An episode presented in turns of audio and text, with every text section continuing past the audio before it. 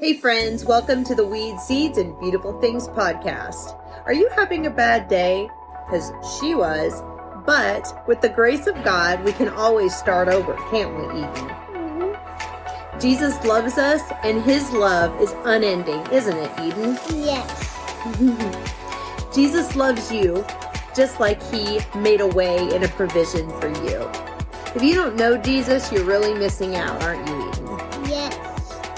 Join me today as we continue to talk about faith. We're going to go deep and talk about all of the tricky issues surrounding faith because it's been a real journey and battle and struggle for me. And I want to share my progress with you. We're going to open God's Word where there is perpetual hope for our mess. Be sure to like, comment, and subscribe to the Weeds Seeds and Beautiful Things podcast. And if you have a bad day, be sure to remember that God loves you and it's okay to start over, isn't it, Eden? Right. We'll see you next time. Hey, friends, welcome to the Weeds Seeds and Beautiful Things podcast. I'm your host, Connie, and I am so glad you're here. I want to start today by letting you listen to a short commercial regarding something that I am super passionate about, and then we'll get on to the show. Are you looking for the perfect gift to celebrate a new child, wedding, or anniversary? If you need a gift that will speak volumes to a friend or family member, or maybe even yourself, to celebrate a new addition to your family or any other memorable moment, I want to tell you about a special work that I offer. I make hand painted calligraphy watercolor keepsake name prints to celebrate the birth, adoption, or any other memorable moments in your life.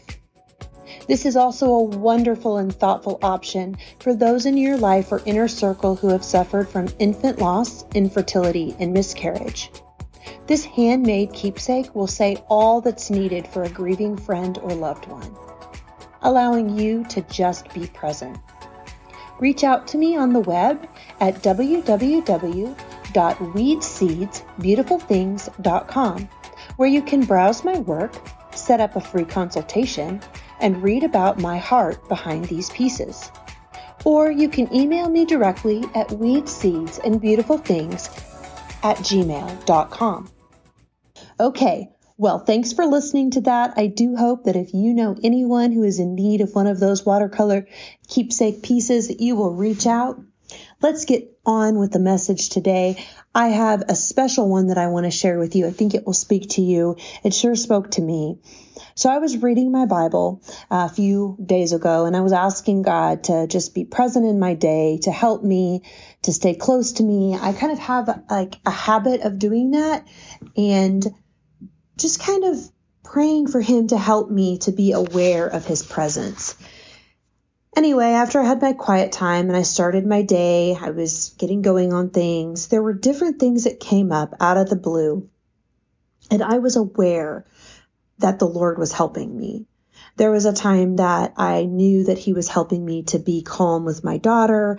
And there was another um, time where I knew He was helping me to have the courage to stop procrastinating on something that I kept putting off and to actually sit down and get it done there was just a number of things that came about that morning and into that afternoon that I was just aware of the Lord being right beside me.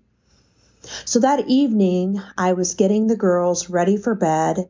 And after I had accomplished that, I got in my bed where I normally sit and do my watercolor. And yes, I watercolor in bed. It's great. If you haven't tried it and you are an artsy person, you're really missing out. But anyway, so I got in my bed, got all my watercolor stuff out. I turned on my praise music and I was just sitting there kind of getting in what I call the zone. And I started praying and the initial thought that I had about that day and being aware of the presence of God was, and I remember saying this to the Lord, thank you God for answering my prayer and for being present and helping me. And it was like immediately the Spirit showed me that what I was essentially believing was that God showed up because I prayed. And I got to thinking about that and I asked myself, because this is just how I do when you're an introspective, highly sensitive person, you have a lot of conversations with yourself. And I said, Connie, do you really believe that if you didn't pray that the Lord wouldn't have been there? And I thought, no, I, I don't, I don't, that's not right. And so then I went a little bit deeper and I thought, okay, well, I think I'm onto something because my initial thought was that thank you, God, for answering my prayer, for being present and helping me. But if I'm, if I'm not saying that I think that God showed up because I prayed, then do I believe that he was there all along? And then if so, how did my prayer really impact the Lord being there and present and helping me?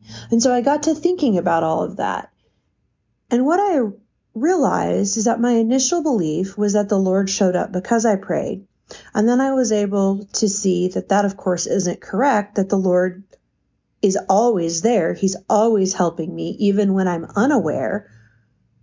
So then I said, okay, so God, if you're always there, then what is my prayer accomplishing? And the Lord showed me that my prayer allowed me to participate in a visual spiritual awareness of His constant, unremoved presence in my life. So my prayer was more for me than it was for God. Because scripture shows us some very, very clear characteristics about God. I'm going to read from three different passages. It's just several verses. The first one is Ephesians 1, verses 18 and 19. And of course, I'm reading from the Wordy Amplified Classic version of the Bible. And it says, by having the eyes of your heart flooded with light so you can know and understand the hope to which he has called you.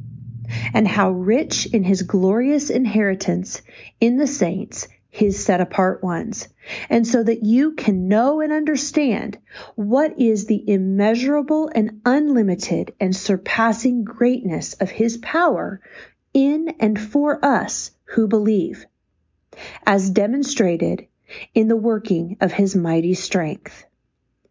What this verse lets us know is that we need to have the eyes of our heart flooded with light, that our heart has a spiritual ability to see. And that spiritual ability to see is given to us by the Holy Spirit. And so every moment of every day, God is very near to all of his children. And by his children, of course, I'm referring to believers. But we don't have to participate in that closeness. So when I was praying, my initial thought was that I was asking the Lord to come and to be present. Well, that was kind of silly because he is present. He's always present. So without realizing it, the Lord showed me that I was praying for myself to participate, for the eyes of my heart to be aware of His presence. This is a big deal because what this shows us is that there is a level of participation that we need to be showing up in our relationship with the Lord to take full advantage of what He's doing. And when we do that, we get the privilege of seeing how He's coming through for us in the mundane moments of every day. There have been a lot of things in my life that I've been convinced that the Lord has done for me, not because they matter eternally or they're a big deal to anybody else, but because they matter to me. And something my mom has taught me to do is to ask God for things sometimes just to be nice. Here's a for instance. When we lived in Oklahoma City, May would come around every year and we would have a very terrible season of thunderstorms and tornadoes. And if we weren't getting rain, we would be getting a lot of wind. And one year in particular, I had a really, really beautiful, amazing sunflower garden. Now, these were the very, very huge, tall, eight foot tall uh, sunflowers. And I had several hundred of them that I got to grow in my garden from seeds. And it was just one of the most beautiful sights, you know, you can imagine for a little backyard garden. And it was maybe about an 8 by 12 plot of ground, just filled stem to stern with these gorgeous sunflowers. and there was a storm that was coming. And I remember standing in my kitchen and specifically asking God, I said, Lord, these flowers, they don't matter to anyone else but me. And they certainly don't matter to the kingdom. But if you could, just to be nice, please let them survive the storm. The storm came and it was very terrible. I believe that there were 40 to 60 mile an hour winds. There was some hail and there was a boatload of heavy pouring rain. And I kid you not, I woke up the next morning and there were a lot of tree limbs down in our yard and a lot of just kind of, you know, things that were flooded, pots that had been flooded and things that had been waterlogged. And you could just see that the storm had taken a toll. There were different things on the porch that had been removed, like some wreaths and, and stuff that had been blown over. But out in the backyard, this very fragile garden of sunflowers looked like there had been no such storm. That's something I've held on to. There, there have been many other things that have been like that. The point that I want to get across that's the level of intimacy and involvement that the Lord has in each one of his children's lives every day. The problem is not that the Lord is present and working and cares and is tender towards us. Tender, friends. He's tender. Even when we make mistakes, He's tender. His hand is to redeem. The rod of correction is to restore. And He certainly cares about the things that we care about. And so, this prayer that I prayed that morning, I'm so glad that the Lord showed me the error of my belief that somehow my prayer was causing God to show up. My prayer was causing me to be able to see the presence of God that was already there. I want to read you another passage. It's uh, in James James 1, verses 17 and 18. Every good gift and every perfect gift is from above. It comes down from the Father of all that gives light, in whom there can be no variation, no shadow cast by his turning. This is good news for us. We change we get hardened. We enter into sin. We enter into doubt, depression, fear. Jesus doesn't change. Jesus is constant. Jesus is working behind the scenes even when our eyes are burning with tears. We can trust that every good gift is from him and that he loves us and I want to finish this episode up by reading you one more verse from one of my favorite books of the Bible. I think you'll find it kind of odd, but it's Deuteronomy. If you know me any at all, it may not seem very odd because I'm an oddball. Deuteronomy 31 6 says this Be strong, be courageous, be firm. Fear not, nor be in terror before them. For it is the Lord your God who goes with you. He will not fail you. He will not leave you and he will not forsake you. I want to call to attention the different meanings of these words. It says that the Lord will not leave you and he will not forsake you. Leaving is this emphasis of just walking away from someone out of maybe frustration, irritation, whatever it may be. They just walk away. But to be forsaken by someone, that takes a whole nother meaning.